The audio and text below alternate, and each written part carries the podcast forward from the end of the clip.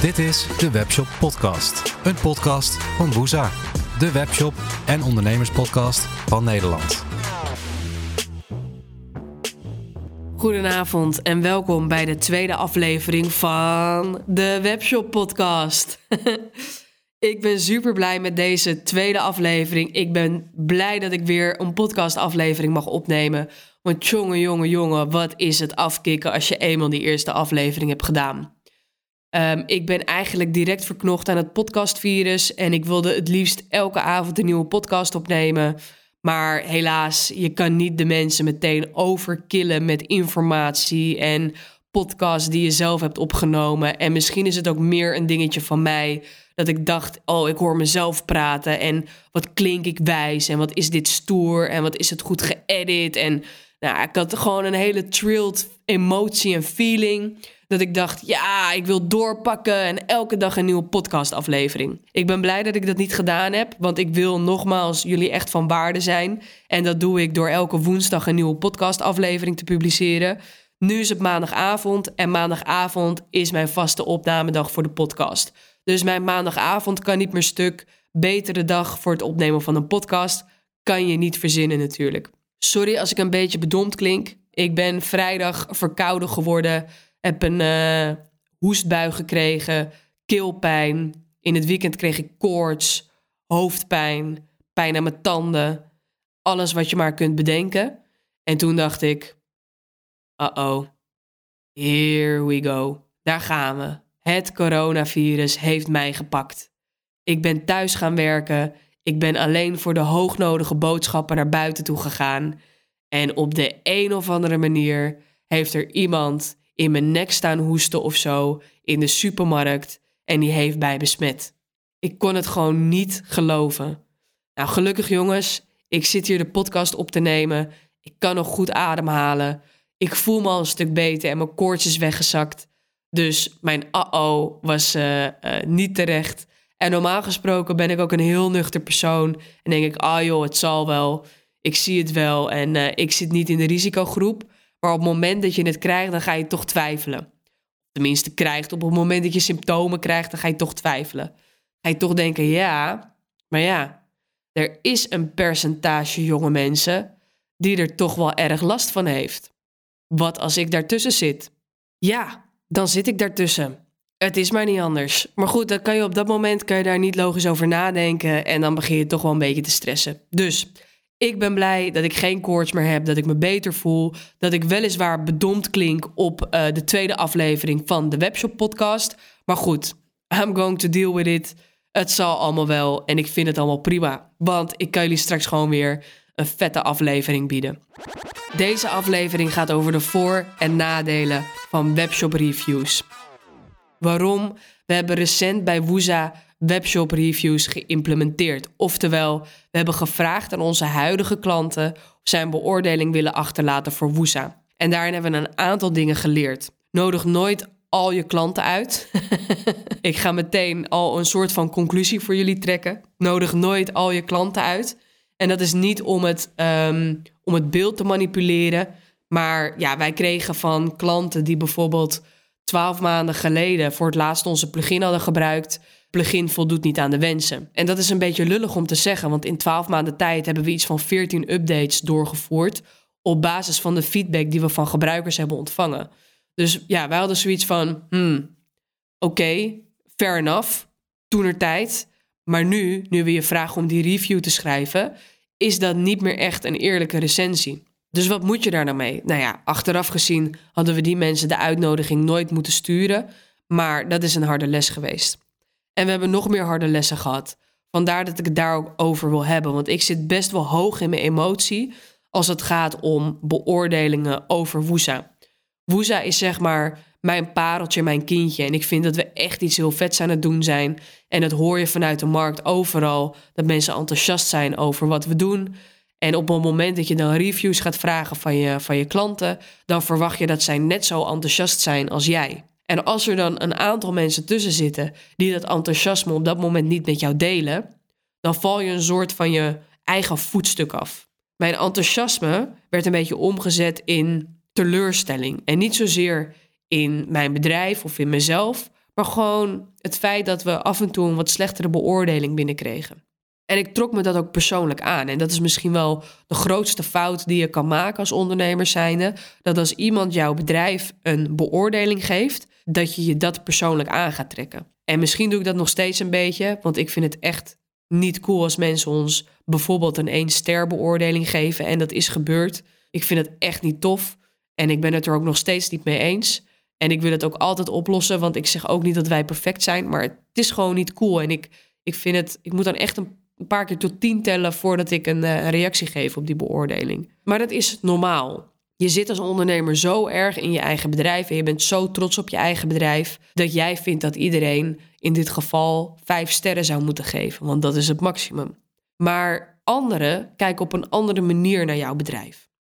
Voorbeeld, wij zijn, wij zijn ergens achtergekomen wat we gewoon beter hadden moeten aanpakken. En dat kwam doordat we wat slechtere reviews kregen. En dan kun je denken, ja, shit, nu heb ik slechte reviews. Maar het is voor ons een soort van levensles geweest. En wij hebben daardoor een wijziging in onze operatie aangepast, waardoor onze klanten nog beter van dienst kunnen zijn. Dus de mensen die al heel tevreden waren, zullen nog meer tevreden zijn. En de mensen die wat minder tevreden waren, die zullen nu hopelijk ook tevreden zijn. Dus je wint er altijd wat mee. Ik ga je vertellen wat er gebeurde. We hebben uh, Woeza opgericht in november 2017. Het eerste jaar heb ik eigenlijk voornamelijk als ZZP'er gewerkt. Deed ik heel veel opdrachten, een webshop bouwen, SEO, optimalisatie, eh, designklussen, you name it. En op een gegeven moment dacht ik, ja, maar dit is niet wat ik wil. Ik had Woeza opgericht met een idee om iets groots uit te bouwen.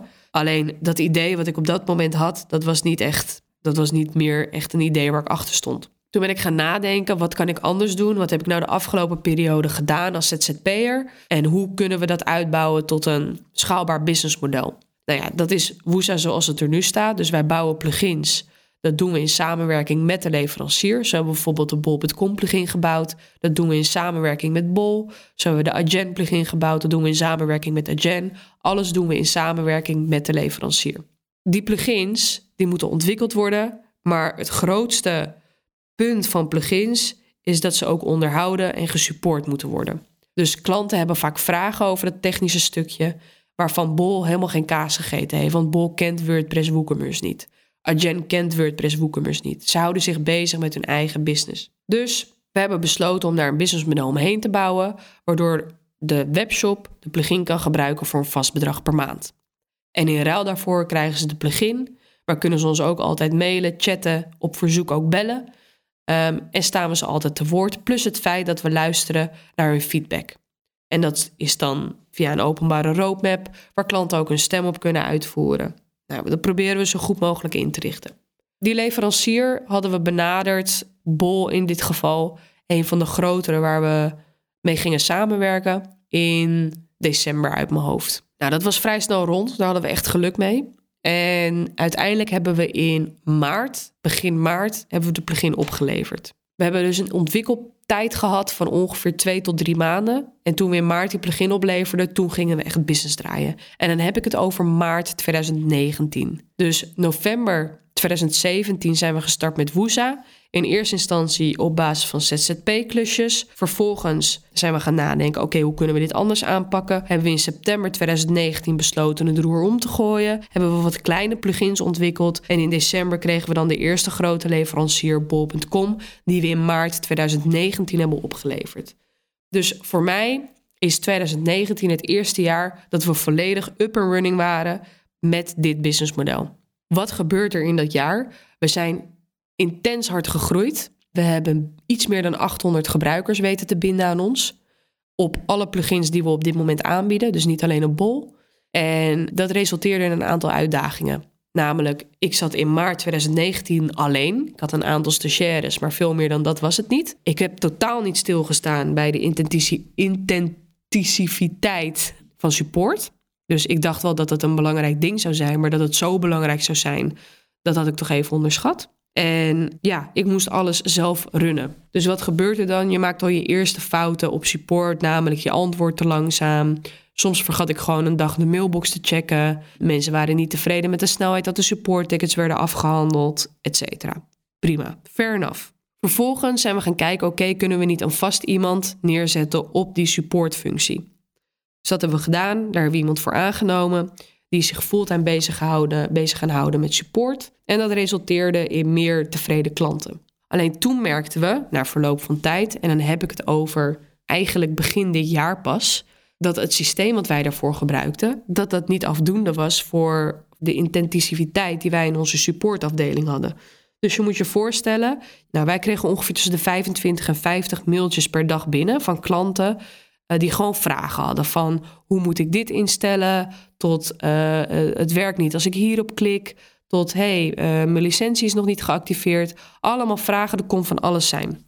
Dus ja, wij moesten daar op antwoorden. Alleen het kon ook zijn dat iemand bijvoorbeeld meerdere e-mails met verschillende onderwerpen had gestuurd. Of misschien wel meerdere e-mails over hetzelfde onderwerp.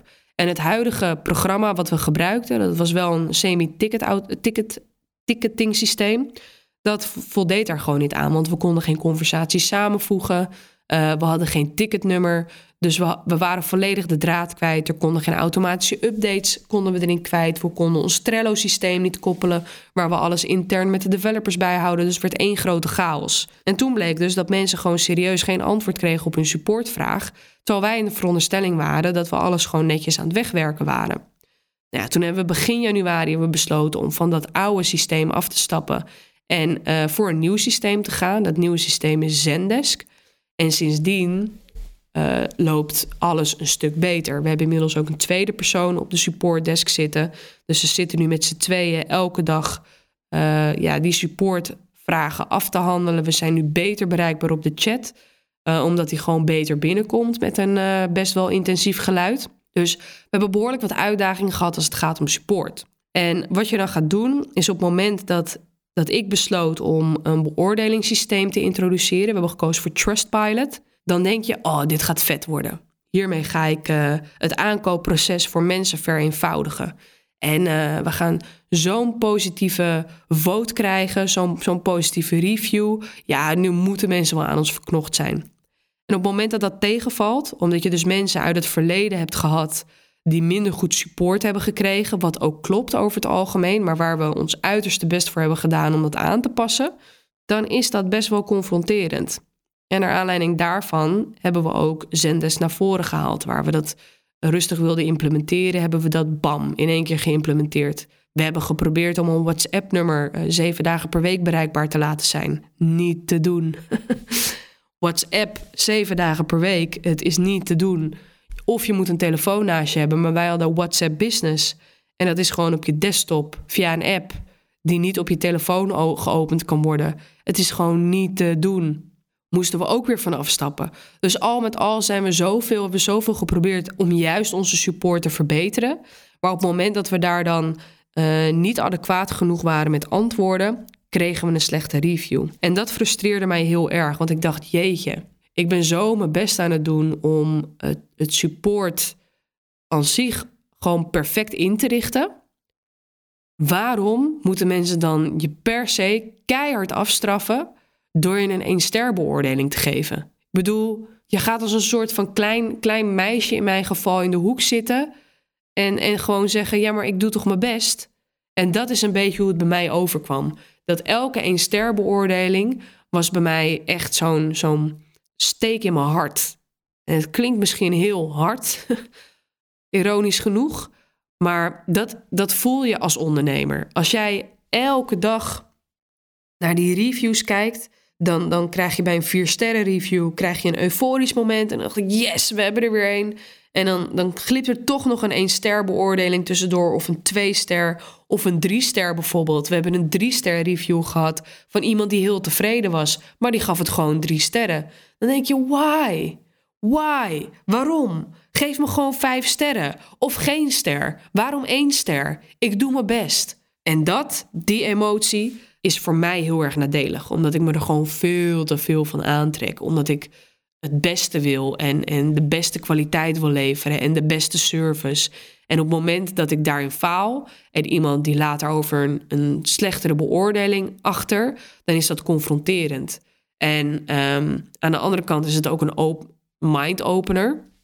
Je krijgt in de gaten van oké, misschien moeten we nog een tandje bijschakelen. Of nog een tandje bijschakelen. Of nog een tandje bijschakelen. En dat is prima, want zo haal je continu het beste uit jezelf. Dus als ik kijk naar mezelf, dan ben ik als consument iemand die mijn beslissingen maakt op basis van reviews. Als ik nu kijk naar het cijfer wat Woesa heeft, we hebben een 3,5 uit de 5, wat op zich niet verkeerd is, maar die 3 die bekt gewoon niet lekker. Het moet minimaal een 4 zijn. En, en ik zou dan als consument die beslissing moeten maken, dan, dan zie ik wel dat Woesa heel netjes gereageerd heeft, maar dan ben ik bang dat mensen afhaken. Terwijl ik gewoon weet dat we, dat we heel goed kunnen presteren. En dat we het ook in 9 van de 10 gevallen heel goed doen.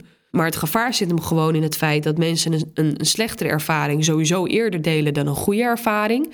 Dus je moet ze echt vragen naar die goede ervaring als een soort van gunfactor dat zij jou inderdaad uh, die, die vier of vijf sterren willen geven. Dat ten eerste. Dus vragen naar die review. En op het moment dat ze eenmaal een slechte ervaring hebben en ze denken daar op hun manier um, zo negatief over, ja, dan schrijven ze ook echt een, een hele slechte review meteen. Als iemand mij zou vragen, zou je ooit nog reviews implementeren in je website? Zeg ik absoluut doen. Zeker weten. En wij gaan er ook echt niet van afstappen, want ik ben trots op de 3,5 die we hebben. En um, het maakt mij alleen nog maar more eager om op naar die 4 en daarna naar die 5 te gaan. Dus dat gaan we sowieso wel, uh, wel, wel voor elkaar boksen. En dat is ook een uitdaging op zich, niet alleen voor mij, maar ook voor het hele team. Dat geeft ook weer een soort van voldoening. En misschien dat we er ook nog een incentive aan vasthangen als we het doel met z'n allen behalen. Dat we die vier of die vijf hebben gehaald. Maar wees wel voorbereid op dat sommige mensen gewoon niet positief zijn over je bedrijf of over je service. En het kan aan jou hebben gelegen, dat kan aan iemand anders hebben gelegen. Dat maakt eigenlijk geen drol uit. Het heeft in de basis aan jou gelegen, want jouw jouw naam hangt eraan vast. Jij hebt het, uh, jij hebt het product verkocht jij hebt het product verzonden en dat jouw leverancier vertraging had, ja, uh, daar heeft de consument geen boodschap aan. Of dat het pakketje door PostNL beschadigd binnenkomt, ja, daar heeft de leverancier geen boodschap aan. Het gaat erom hoe jij er vervolgens mee omgaat en op basis daarvan bepalen ze wat hun eindoordeel is over jouw webshop. En wees dan niet geërgerd als je die beoordeling binnenkrijgt, maar weet dat je het de volgende keer anders moet doen of beter moet doen. En uh, soms moet je het ook gewoon links laten liggen. Want niet alle beoordelingen zullen terecht zijn. En die moet je ook gewoon kunnen accepteren. Sommige mensen beoordelen slecht om het beoordelen. Uh, bijvoorbeeld, wij hadden een, een, een ster beoordeling binnen van iemand. Die zei de plugin werkt niet. Oké, nou, we zijn bereikbaar via e-mail en chat. Als je wilt kunnen we je ook bellen. Maar dat was nog niet gebeurd. Dus die persoon had onze plugin gedownload. Die had iets geprobeerd. Ik weet niet eens meer wat, maar het was uiteindelijk iets heel kleins waardoor het niet werkte. Iets, iets met API-codes en zo. Dus dat was uiteindelijk ook nog zijn eigen fout ook. Maar op basis daarvan gaf hij ons maar een 1-ster beoordeling, want de plugin werkte niet. Maar hij had niet de moeite genomen om, om contact met ons op te nemen. En dat is wat ik bedoel. Dat kan heel frustrerend zijn. Maar op het moment dat je daar goed naar handelt, en je neemt contact op met die persoon en je legt ook uit van hé, hey, we zijn gewoon bereikbaar, dus je kunt die vragen gewoon aan ons stellen. Dat is juist ons hele businessmodel. Uh, dan herzien ze die, die beoordeling weer wel. En deze, deze in kwestie is nu veranderd naar een vijf sterren beoordeling. Dus dat kan ook. Hè? Je kan ook een één ster beoordeling krijgen en daardoor even een extra stapje voor die klant zetten. Misschien had je die schop onder je kont wel nodig. Hoe dan ook, weet ik zeker dat het beslissend is in het aankoopproces. Het is absoluut beslissend in het aankoopproces. En hoe frustrerend ook, you gotta deal with it. You've got to deal with it. En dat zeg ik, geloof me. Ik ben hier ook nog niet meester in hoor. Maar ik wilde wel even mijn ervaring delen, omdat ik het uh, aan de ene kant zo'n mooie tool vind en aan de andere kant zo'n frustrerende tool. Ik heb ooit een uh, event gehad uh, van de IMU en daar stelden ze vragen over wat moet iemand doen om een 1 ster beoordeling te krijgen. En bij mij was, was mijn reden die ik aangaf, we zaten met 500 man in de zaal. Bij mij was de reden die ik aangaf, als iemand niet levert, dan krijgt diegene een één ster beoordeling van mij. Oké, maar ik lever altijd. Dus ik vind dat ik nooit een één ster beoordeling hoor te krijgen. Dat is al één. Vervolgens krijg je de vraag, wat moet iemand doen om een twee ster beoordeling van jou te krijgen? Ja, het verkeerde leveren of zo. Of iets leveren wat defect is. Of wel iets leveren, maar een lege doos, bewijs van. Dat zou in mijn geval betekenen dat alle 1 ster reviews die wij hebben, dat dat een 2 sterren review zou moeten zijn. Want ze hebben wel iets geleverd, maar ze hebben er nog wat vragen over of ze lopen nog ergens tegenaan. Vervolgens kreeg je de vraag: wat zou iemand moeten doen om jou drie sterren te geven? En dit soort vragen, ik ga hem niet afmaken, want ze gingen door tot en met 20 of zo. Maar dit soort vragen kun je jezelf ook stellen. Wat zou ik doen als consument? Wat, wat moet iemand bij mij verkeerd doen om diegene een 1 ster review te geven? Ik heb in mijn leven nog nooit een 1 ster review gegeven. Al denk ik soms, ugh, wat een pestbedrijf. Dan nog geef ik geen 1 ster review. Waarom? Ik ben een ondernemer. Ik hou niet van 1 ster reviews. Ook niet als mensen mij iets verkeerd doen. Dan oké, go ahead, go ahead with the flow, boeien. Ehm, ze zullen het ongetwijfeld bij anderen beter doen. Is het echt iets wat, wat chronologisch vaker voorkomt? Dan zou ik nog zeggen, zwa, oké. Maar ik, ga niet, ik geef niet zomaar een één ster beoordeling. Ik heb het nog nooit gedaan, in mijn hele leven niet, als consument zijnde. En toch laat ik het meewegen in mijn beslissing voordat ik een aankoop doe. Dat is bijzonder. Dus ik geef zelf nooit een slechte review, maar ik laat het wel mee, meewegen in mijn beslissing voor een aankoop. Goed, om even terug te komen op de IMU, vraag jezelf af: wat moet iemand voor mij doen? Wil ik een 5-ster review geven? En voor mij is dat persoonlijk, want je bent, in, je bent geneigd om te zeggen dat je daarvoor heel ver moet gaan. Maar als ik kijk naar mij als consument, dan wil ik gewoon tevreden zijn. Goed geholpen zijn, tevreden zijn, gewoon niks te klagen hebben. Betaling ging soepel, levering ging soepel. Ik had nog een vraag over het product, ging ook soepel. That's it. Dat zou een 5 sterren review waard moeten zijn. Nee, er kwamen heel veel andere ideeën. Heel veel andere ideeën. Gingen ze verder. Wat zou iemand bij jou moeten doen om 10 sterren te geven? Ervan uitgaande dat het een 5 sterren review beoordelingssysteem is. Nou, je zou nog net geen privéjet voorbij horen komen. Het product zou bezorgd moeten worden met een privéjet. It's insane. Probeer met de basis te blijven. Zorg dat je service goed is. En als die eventjes niet goed is, door wat voor reden dan ook, fix het, get it together en zorg dat die review erzien wordt. Conclusie: implementeer een review systeem. Dat kan via verschillende tools. Wij gebruiken Trustpilot. Uh, je kan ook de Feedback Company gebruiken, Kio. En je hebt nog heel veel andere tools. Google Reviews bijvoorbeeld, die is ook gratis. Um, is ook een hele goede tool daarvoor. Let erop dat je dus zelf niet te veel geëmotioneerd raakt bij een slechte beoordeling. Zorg ervoor dat je wel heel erg euforisch raakt bij een goede beoordeling. En maak er desnoods een teamtarget van om een minimumcijfer te behalen en te behouden. En plak er ook een incentive van vast. Ga lekker met z'n allen een hapje uit eten als die uh, na drie maanden behaald is of nog steeds staat. Ik noem maar even wat. Zorg er gewoon voor dat je de allerbeste service levert die past bij, uh, bij jouw webshop. En de beste producten natuurlijk. Oké guys, thanks voor het luisteren naar deze podcast. En ik zie jullie in de volgende. It was a pleasure. En ik wacht, kan nu al niet wachten. Tot volgende week maandag. Ciao. Vond je deze podcast inspirerend? Voel je vrij om de podcast te delen via Facebook, LinkedIn of Instagram. Ook kun je een beoordeling achterlaten in de Apple Podcast app op je iPhone. Heb je een goed idee voor de volgende aflevering? Of heb je een vraag voor ons? Stuur ons een bericht via Instagram, at of stuur ons een e-mail naar podcast.woesa.nl. Tot volgende week!